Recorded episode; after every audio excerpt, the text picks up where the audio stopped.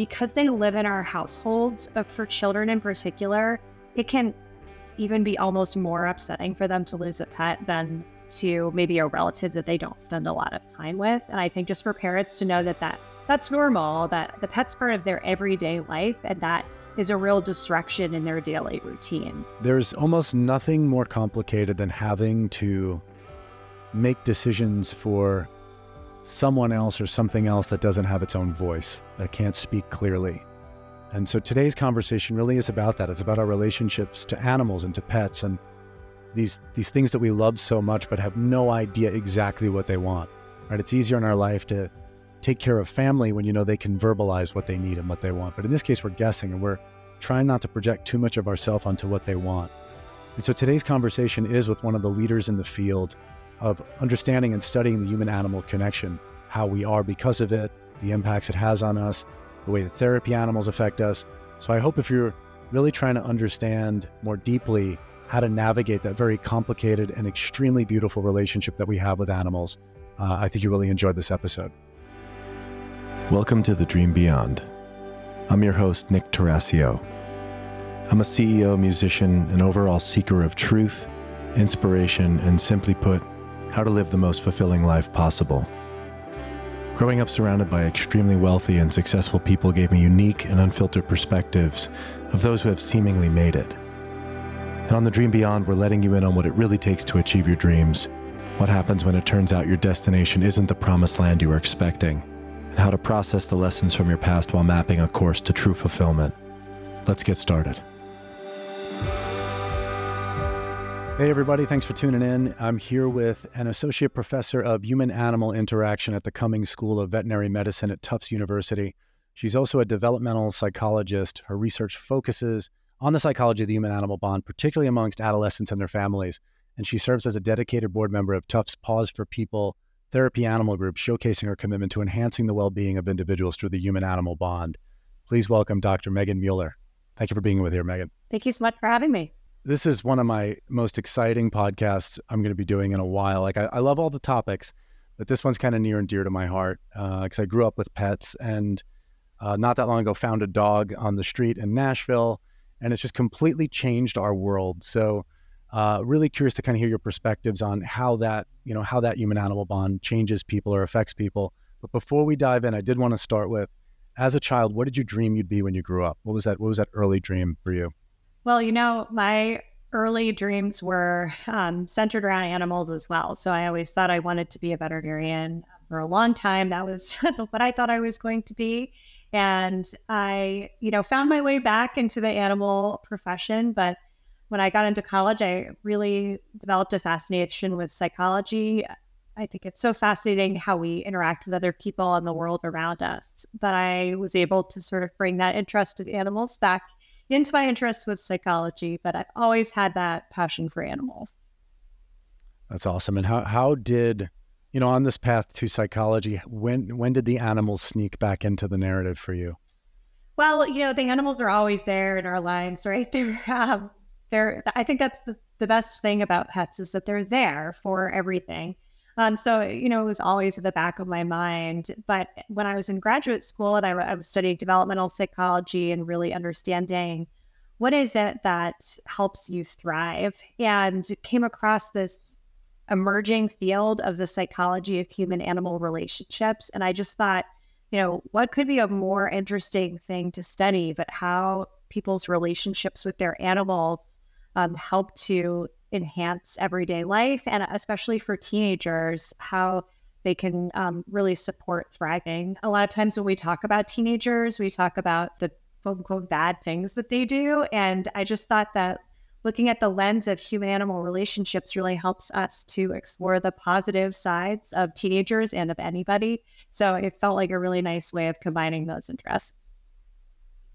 Uh, I, I think that's nice to hear for sure because it does seem like it's a lot of the jokes of like the terrible teenagers and they're entitled and all that stuff. So I'm I'm curious what what was it about the like that age group that specifically was of curiosity to you? Well, I think it's such a fascinating age. It's when we're really developing our social relationships. We're really starting to move from our social relationships being just the family to outside into the world. And simultaneously developing a sense of purpose and drive in the world. And teenagers are really passionate about many things and really figuring out what it is that personally drives them.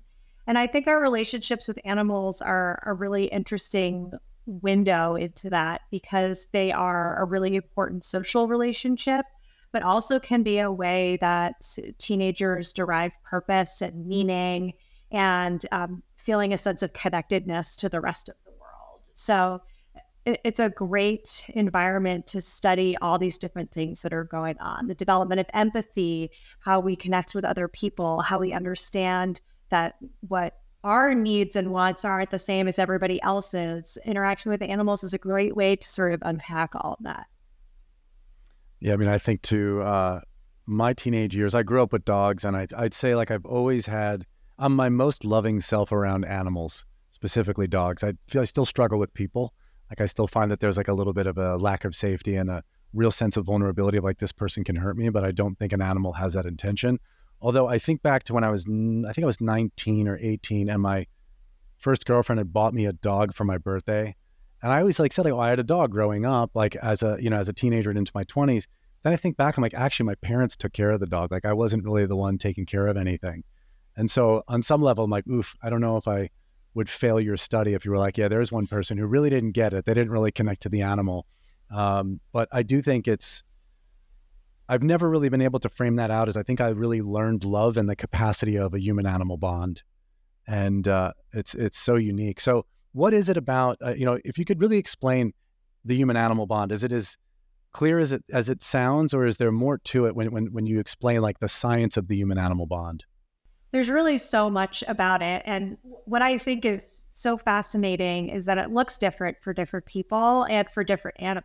Uh, even if you have relationships with multiple kinds of animals, I I think a lot of you know when you're talking about with your experience and the the sort of feelings of love and safety comes from this idea that pets feel like a non-judgmental type of social support you know they they are present but not um, bringing their own judgments to whatever the situation is. And sometimes that's what we need. I think sometimes as humans we don't do a great job of just listening and affirming and maybe not jumping to what are we going to change what are we going to do differently. And animals provide a space for that non-judgmental emotional support. And so I, I do think that's a big part of it and it really feels like animals bring their authentic self to the relationship. They're not bogged down in a lot of the other things that we as humans are bogged down in. And so I think for a lot of us, that feels like a really genuine and authentic connection. And so that that might be some of the core underlying principles. Um, and then our perceptions of social support are really important in how we perceive stress and how we adaptively cope with stress. If we feel like we have social support around us, that allows us to better cope with any types of stressors that come our way without getting overwhelmed by them. So it, it links to not only that relationship that happens in the moment, but also how it might impact how we react to other things in our life. Well, so what what surprised you the most as you as you explored the topic? Was there anything that really was like totally a surprise to you, or did it all just kind of line up with like, yeah, that, that all kind of makes good common sense? So, I, you know, one time I had a reporter ask me, "Why do you even study the human animal bond? Don't we just know the animals are good for us?" And I think that's what I got into the field assuming is that our relationships with our pets are going to be universally beneficial. But in fact, that's it's really not the case just like any other relationship, there are so many things that can impact it, whether it's the quality of that relationship, the amount of time that you spend with a pet, other types of pressures. Do you have access to food? Do you have access to affordable veterinary care? And so I think the thing that surprised me the most was how complex these relationships are and that they're not just a um, panacea for everything that ails us, that we have to think about um, what are the things about rela- these relationships with pets that are good and beneficial? Where are there challenges? And how can we help people overcome those challenges? And sort of normalize when there are challenges, such as caring for a sick pet. um, that that doesn't make the relationship any less valid, but that we have to help people and support them through that relationship. So it's just much more complex than I think I really realized when I got into the field. But on the other hand, it makes it much more interesting. And I think it provides us the opportunity to help people and animals if we start to understand what some of those complexities are. One of the probably the most complex things I could imagine for me as it relates to pets, and it's probably for a lot of people, is it's like the first interaction I imagine for a lot of people with death, right? It's like the as children we kind of see that and and and we work with that. Is that is that some of the stuff you've looked at in your studies as far as how that affects children, how it affects teenagers? Absolutely. That's the thing that nobody wants to talk about is that we often outlive our pets. And what does that mean for our relationship with them? I, I think for children in particular, it's actually a really important developmental opportunity to learn about death as part of the normal life cycle and to begin to understand what those feelings mean. I know I experienced that with my own children, um, having the loss of a pet and how that actually prepared them later on for when their grandfather passed away, that they had a conception of what this meant, um, what it was going to be to have that loss. So I, I do think for children, it's a really important experience. We shouldn't view it as just a downside to having a pet, that it, it actually does help with practicing managing these feelings. I think for adults, one of the big challenges is we actually, as a society, do not have a lot of great ways of dealing with death. We try to pretend like it doesn't happen. Um, and so, really making sure that we have the space for having some rituals around remembering a pet, understanding that it is normal and appropriate to have grief around losing a pet that's similar to grief around losing a human, um, and, and trying to provide some more support for that. So, you know, while it is certainly not a pleasant experience for any of us to go through, I do think it's an area of growth for a lot of us to learn to be able to manage those feelings in a productive way. How did you, like in your own family, if you're comfortable sharing it, how did you frame it in preparation for that moment? And then what were some of the rituals on the backside that allowed your family to really connect with what was happening? Yeah, it was um so it was our, our guinea pig actually who who passed away, and um, for my son who was three at the time, it was definitely the first time he had experienced death. So it gave us the opportunity to talk about what that means, right? So that she he kept asking a lot of questions about when is she coming back and is she coming back and where is she? And so it was a lot of sort of repetition of those types of things talking about what it meant for that animal to die. And then um, there are types of rituals like thinking about the things that we remembered about her and what we enjoyed doing with her, draw things about her, and um, having sort of a burial. And that those types of things can help, especially for children, bring some kind of closure to it. And that sort of gave him the structure for thinking about it when his grandfather passed away, that he was able to connect that experience he already had with our guinea pig and, you know, talk about, oh, you know, this is what happens because my grandfather died. This is what it means. And I think he was better able to process that. That's not to say it wasn't hard still, but he um, had some of the structure to think about that. Yeah, uh, that's oh, that's got to be a very confusing thing for a three year old. Absolutely. I, I mean, it's uh, confusing uh, for us as adults too. And just so yeah. you think about a three year old or even a five or six year old who's just grappling with that. Um, and the, the other thing that's interesting about pets is that because they live in our households, uh, for children in particular, it can even be almost more upsetting for them to lose a pet than to maybe a relative that they don't spend a lot of time with. And I think just for parents to know that, that that's normal, that the pet's part of their everyday life and that is a real distraction in their daily routine. So just to sort of accept that and help them through it. I have friends that have gone through situations where their pets got really sick and they had to kind of make this call of like, how much am I willing to invest in this circumstance? And it's, you know, again, it's a family member for all practical purposes. As you said, they live in the home. How have you seen that come up in conversations of people kind of facing that? Like, I'm not an endless resource, or am I actually being, am I lacking compassion by keeping the pet alive and this discomfort versus saying, like, maybe it's time to go home? This is one of the big challenges that we have as guardians of our pets is that unlike human relatives that we might be helping through this process, they can't tell us how they're feeling and what their wishes and desires are.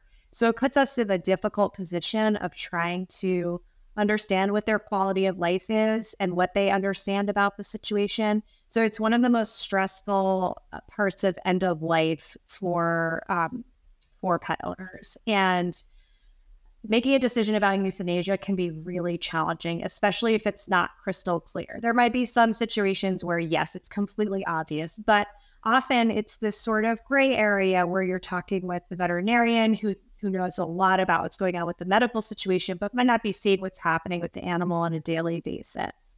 And what has been found in the research is that making this decision about euthanasia is one of the most stressful parts of the loss perhaps even more so than the actual loss of the pet. Um, that there might be feelings of guilt or grief around making this decision. And um, so it, it's really, it really is a challenge. It can be a, a burden on people to to try to feel like they're doing everything that they can for this beloved pet, but also not um, keeping them alive past the point at which their quality of life is diminished. And that's a very hard decision to make. And it's really, it's this double edged sword of you as the person who lives with this animal is probably has the most information to make this decision, but it's also the hardest to get perspective on because this is a member of your family. Have you found that, like, are there any best practices, belief systems, anchors that, I mean, I, I understand there's really no way we could ever know what the animal actually wants, but I would also assume that there's probably something that has worked better where you say, look, I've observed someone processing this better than someone who said, I'm just going to ride it all the way to the end, or like, hey, we're cutting it off right now.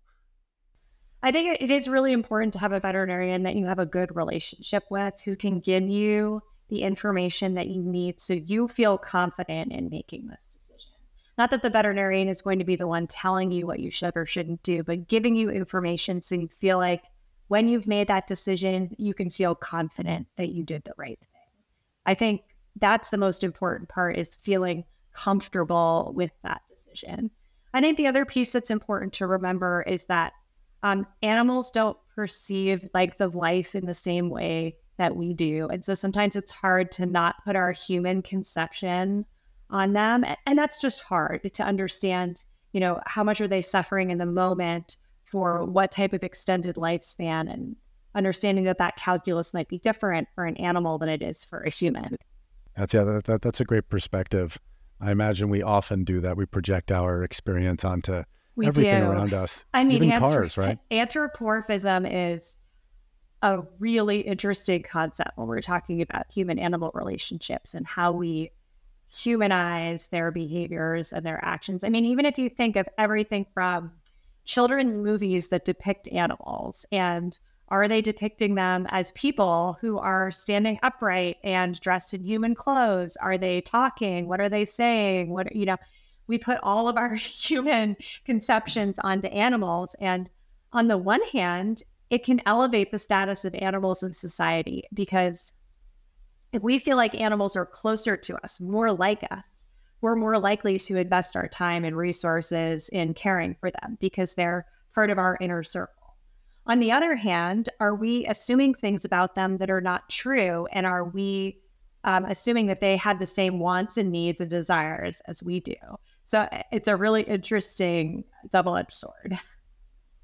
So now we're going to, I mean, I appreciate we started on the dark stuff, right? We went right to the hard conversation that most people like, I'm avoiding this reality as much as I can. When my dog licks me, does he love me or is it the salt? That's a great question. And you know what? I honestly don't know the answer to that. Maybe I'm it's glad a little you bit don't. of both. That's a great I'm glad one. you don't know, actually. I'm glad if you say, because I'm like worried someone's going to say, no, it's just the salt. Right. But uh, I really, because like to that point of, you know, I do see it as like, this is an expression of love and care. And then on some level, I'm like, I actually don't care what it is. If it makes me feel that way, good enough. I'm right, going to stick right. with that narrative. It seems to serve my my experience of being connected to them. But to that end, I think that so many of us have our funny ways of speaking to our pets and we do interpret their behaviors in certain way. Is there any way to really better understand where pets are? And I will asterisk with this. Uh, I recently spoke to a pet communicator. And again, I know that that's out there, probably does not fit in the world of psychology or science at all. But have you seen anything that, from a scientific perspective, you could say actually there are better ways to understand what this means, and is it the vet or is it somebody else? Yeah, that's a that's a great question, and there's a lot of great dog behavior folks and cat behavior folks uh, out there now who are doing wonderful work of trying to translate what we know about animal behavior to um, methods that the public will be able to consume. And so there's just a lot of great research going on right now. Now, my research is more on the human behavior side of things, so I'm not as much of an expert on animal behavior, but folks who are experts in this area, the science is just incredible uh, that's really developing about how we view different types of behaviors, what different behaviors actually mean, you know, something that um, a dog is doing that we might interpret as one thing. I'll give you just a quick example, which is yawning. So typically, when we see someone, a person yawn, we assume that they're tired, right? Or they've caught a yawn from someone else. Um, with dogs, yawning can mean a number of different things, including stress. So some, you know, we have to be careful about interpreting behaviors we see in animals as human behaviors when they're not. And a lot of these behaviorists are doing just great work on translating these behaviors for the general public, the general pet owners, so that they can better understand their pets. I think a lot of people really want to understand their pets, and giving people the science tools to do that is important. And then there's a lot of really interesting brain research going on right now about dog cognition and you know what dogs are perceiving, what that means in terms of their brain activity. Um, there's just some fascinating science going on around just what's happening in their brains. That's really cool. I'm gonna I'm gonna look more into that stuff for sure. And I I think kind of going forward from I, I thought we were gonna stay out of the darkness, but now we're gonna go back a little bit to the darkness. When I'm curious about like depression, anxiety, you know, a lot of the conditions that we're seeing, like there's a huge mental health crisis, obviously, at, at least in the US, probably in other parts of the world as well. What is the science saying about the effects of pet ownership, having a pet in your home as it relates to those kind of things? Yeah, I mean that that is the question that a lot of people are interested in. Basically, can pets help support our mental health? And what's interesting is that the research is complicated about it.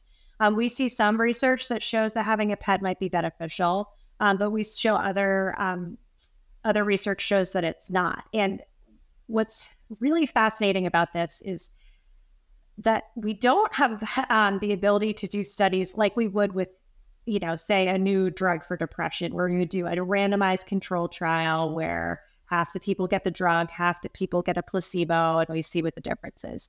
Because you can't do that with pets, right? People want to decide whether or not they have a pet and what type of pet they have. So it's hard to get around the fact that people who are, have pets may be fundamentally different for people who don't. Um, and that people may also choose to get a pet because they're feeling lonely or they're feeling anxious and they feel like having a pet might help them with that.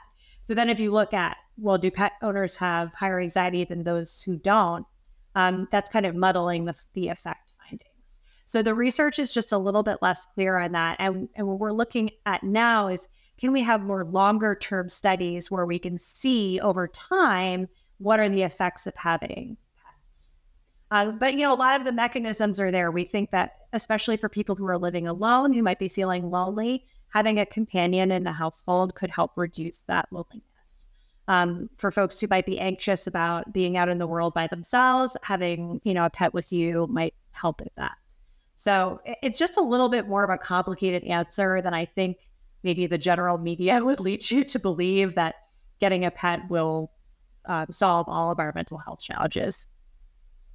I mean, in your personal experience, or just you know, even if it's a, a non-professional perspective, uh, are there times where you'd say someone should definitely not get a pet? Because I do think a lot of people are trying to solve something or fill a hole or find something that they don't currently have. Are there times you'd say absolutely not, do not do that, or I'd recommend not? Yeah, that's a really interesting question. I don't know if I if I have sort of a hard and fast answer about that, but I I do think that thinking carefully about how a pet would fit into your life is always really important um, to make sure that expectations meet reality. I think that's that's where we want to be careful. Is that um, when we're maybe putting a little bit too much on the pet that where we might be expecting them to completely cure us of whatever it is that that that might not be a reasonable expectation and understanding that pets are also a lot of work and that, you know, there's some stress associated with it. So I don't, I don't think that I would ever tell anybody not to get a pet, but just to sort of think through the decision carefully uh, to make sure it's a good fit for their life. Moving into the therapy animal side of things, you know, again, I'm curious to hear more about the program, first of all. So if we could start there, if you could tell us a little bit about what you are doing with, uh, what was the program called again? So our program at Tufts is called Tufts Paws for People, but we are a chapter of this national organization, Pet Partners, which is um, a big national group that has done a lot of work of really trying to professionalize therapy animals so that um, we know that teams are well trained, that they um, are safe and have all these health requirements. And there's been just a huge amount of work over the last several decades in turning um, animal assisted interventions or you know interventions involving therapy animals into a really high quality therapeutic practice. and so therapy animals work in all kinds of different settings. They might work with uh, mental health professionals, they might work with physical therapy, occupational therapy. There are just so many different ways in which therapy animals can be or, uh, integrated into different types of interventions. And what's great about therapy animals is that they are so motivational for people that um, you, you know it's so much more enjoyable to engage in whatever that therapeutic activity is when there is an animal there. So really helps to increase enjoyment in whatever the intervention is and really motivate people to continue with it. What's some of the examples of applications where you've seen great success? So there, there have been a lot of. Um, well, what's really interesting is the biggest request we get right now is for college stress relief programs. College students are feeling the effects of the pandemic and stressors, and um, having these programs where during final exam period, we bring in therapy animals and you know into the library. And when they want to take a break from studying, they can come interact with the animals. And just as a way of de-escalating the anxiety in a you know short but um, I think really powerful way. So those programs are really popular. There are lots of therapy animal programs that work in hospital settings that will go uh, around to folks who are staying in a hospital which is obviously a very stressful situation. And um, even just that short contact with a therapy animal can help reduce that momentary stress or anxiety. If I had therapy animals in my college, I probably wouldn't have dropped out. Right? I mean, it's a, a awesome. lot of in college, a lot of students are really missing their pets at home. That that was an important way of how they coped with their stress and anxiety. That's now not with them. So that can be a nice little bridge for them. How how is the therapy animal trained? I mean, I'm curious. What what is a therapy animal in that context doing that a an untrained animal might not do? So um, mostly the evaluation process is around. Um, well, first of all, does that animal enjoy interacting with people? That's the first part. But you really want them to enjoy being with lots of different people and greeting them, but also that they are used to things like hospitals have even something like the floor is very unusual for a dog. The different smells, the different machines, sights, sounds, noises, that they're accustomed to all of that. So it's not stressful for them and that they're behaving in a calm and appropriate way. And then also the handler is screened as well to make sure that the handler is really being a good partner for their dog or their other animal um, and, you know, I think what's great about these trained therapy animals is that they um, really interact with people in a calm and safe way. And maybe having your own dog with you would be great, but you know, you think about maybe bringing your dog into a hospital setting with lots of stuff going on. You really want to have a dog that's used to that setting. With regards to, um, you know, I've heard a lot of the belief that people are generally mirrors to us. Like if we're triggered by someone, there's some aspect of them we, you know, we we don't want to admit in ourselves versus if we really adore someone, maybe there's an aspect of us that we really appreciate about ourselves. Are animals mirrors in the same way? Have you found in the bond that that ends up being part of it, or is it very different? That's that's a really good question.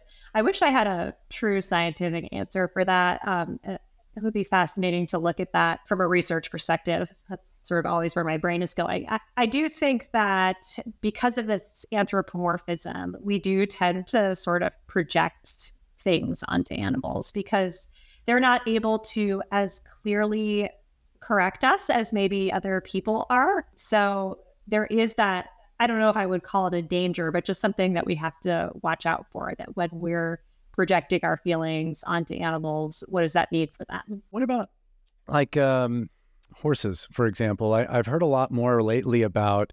Uh, I think it's called like equus training or something like that, where they're putting people in these contexts where they're saying, "Hey, we're going to train you how you're showing up as a leader." Have you have you interacted with that stuff at all? So I'm a lifelong horse person. So I always love oh, to talk right. about horses. Fantastic. Um, yeah, horses are fascinating because they are just extremely intelligent, very social creatures that have very complex social behaviors with each other, but they're very different from dogs. Um, and they obviously don't live in our homes. So uh, they're just, uh, you know, I could talk for hours about horses. But anyway, um, they're, they are definitely being integrated more into therapeutic settings. So, um, therapeutic services with horses are really popular, especially um, physical therapy, occupational therapy. Just the movement of a horse can be really a really powerful therapeutic tool, but also mental health treatment as well. So, I, I think what you're sort of referring to is that there is some work around how horses' behavior might reflect our behavior. And there are some programs that do a lot of work in that area where for example, if you walk towards a horse with really threatening body language, they are going to hightail it out of there. They they will see that and they will reflect that back in their own behavior. And so it can be um, really interesting for people to better understand their own behavior and also how horses interact with each other and what that might tell you about what you're projecting into the world. Talking about society as a whole, like one one of the the bigger things I was very curious about is obviously animals get treated very differently in different societies, different parts of the world. Is there any correlation between how the human animal bond has developed in a place and then like the societal stability or structure or anything like that?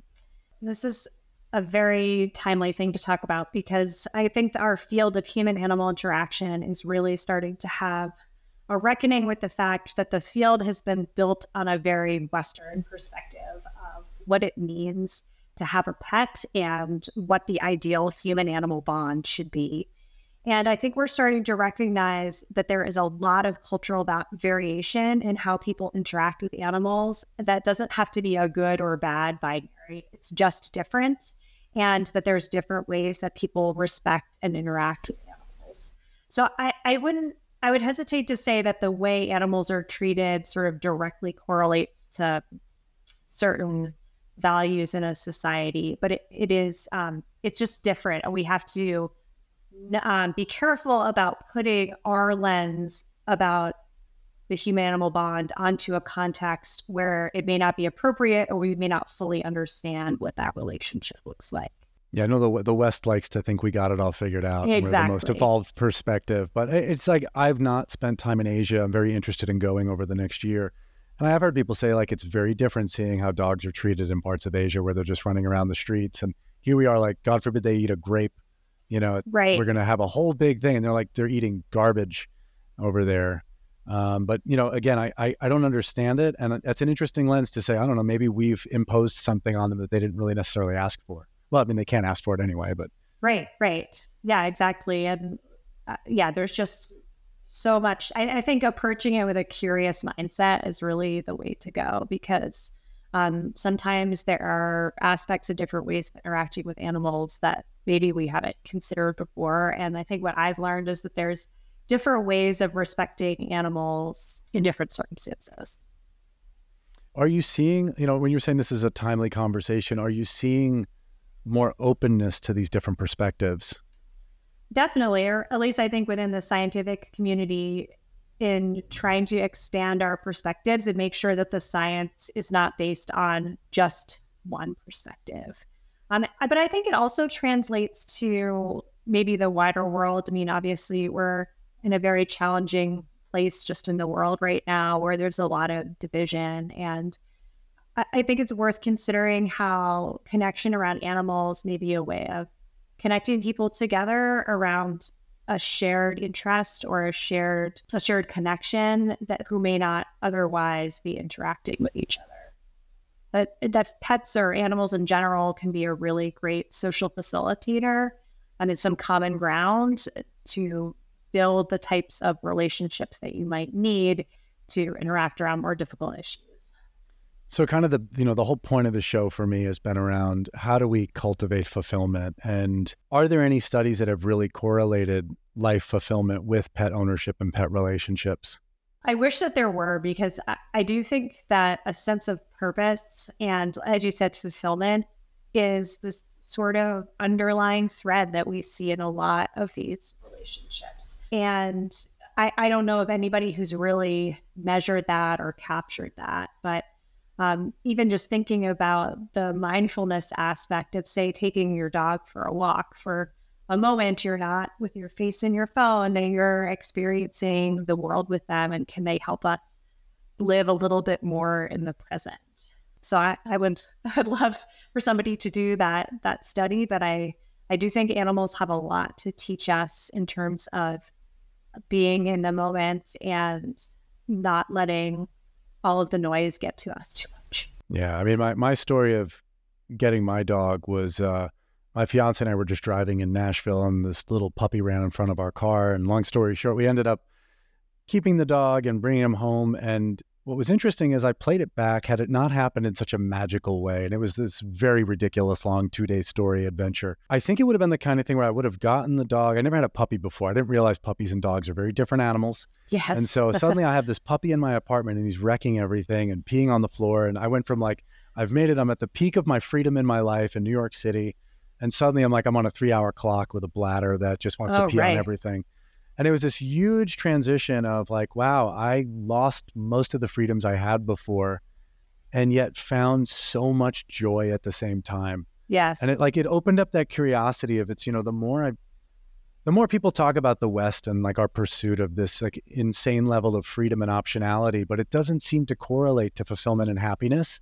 And I'm like, I, I wonder if on some level giving away some of that freedom was actually the thing that made me happier because now I had these constraints and I had limitations and I reduced my options and I was so much happier. So I've, I've been thinking a lot about that as, you know, thank God I found him versus I had gotten him from somewhere that I could have brought him back to.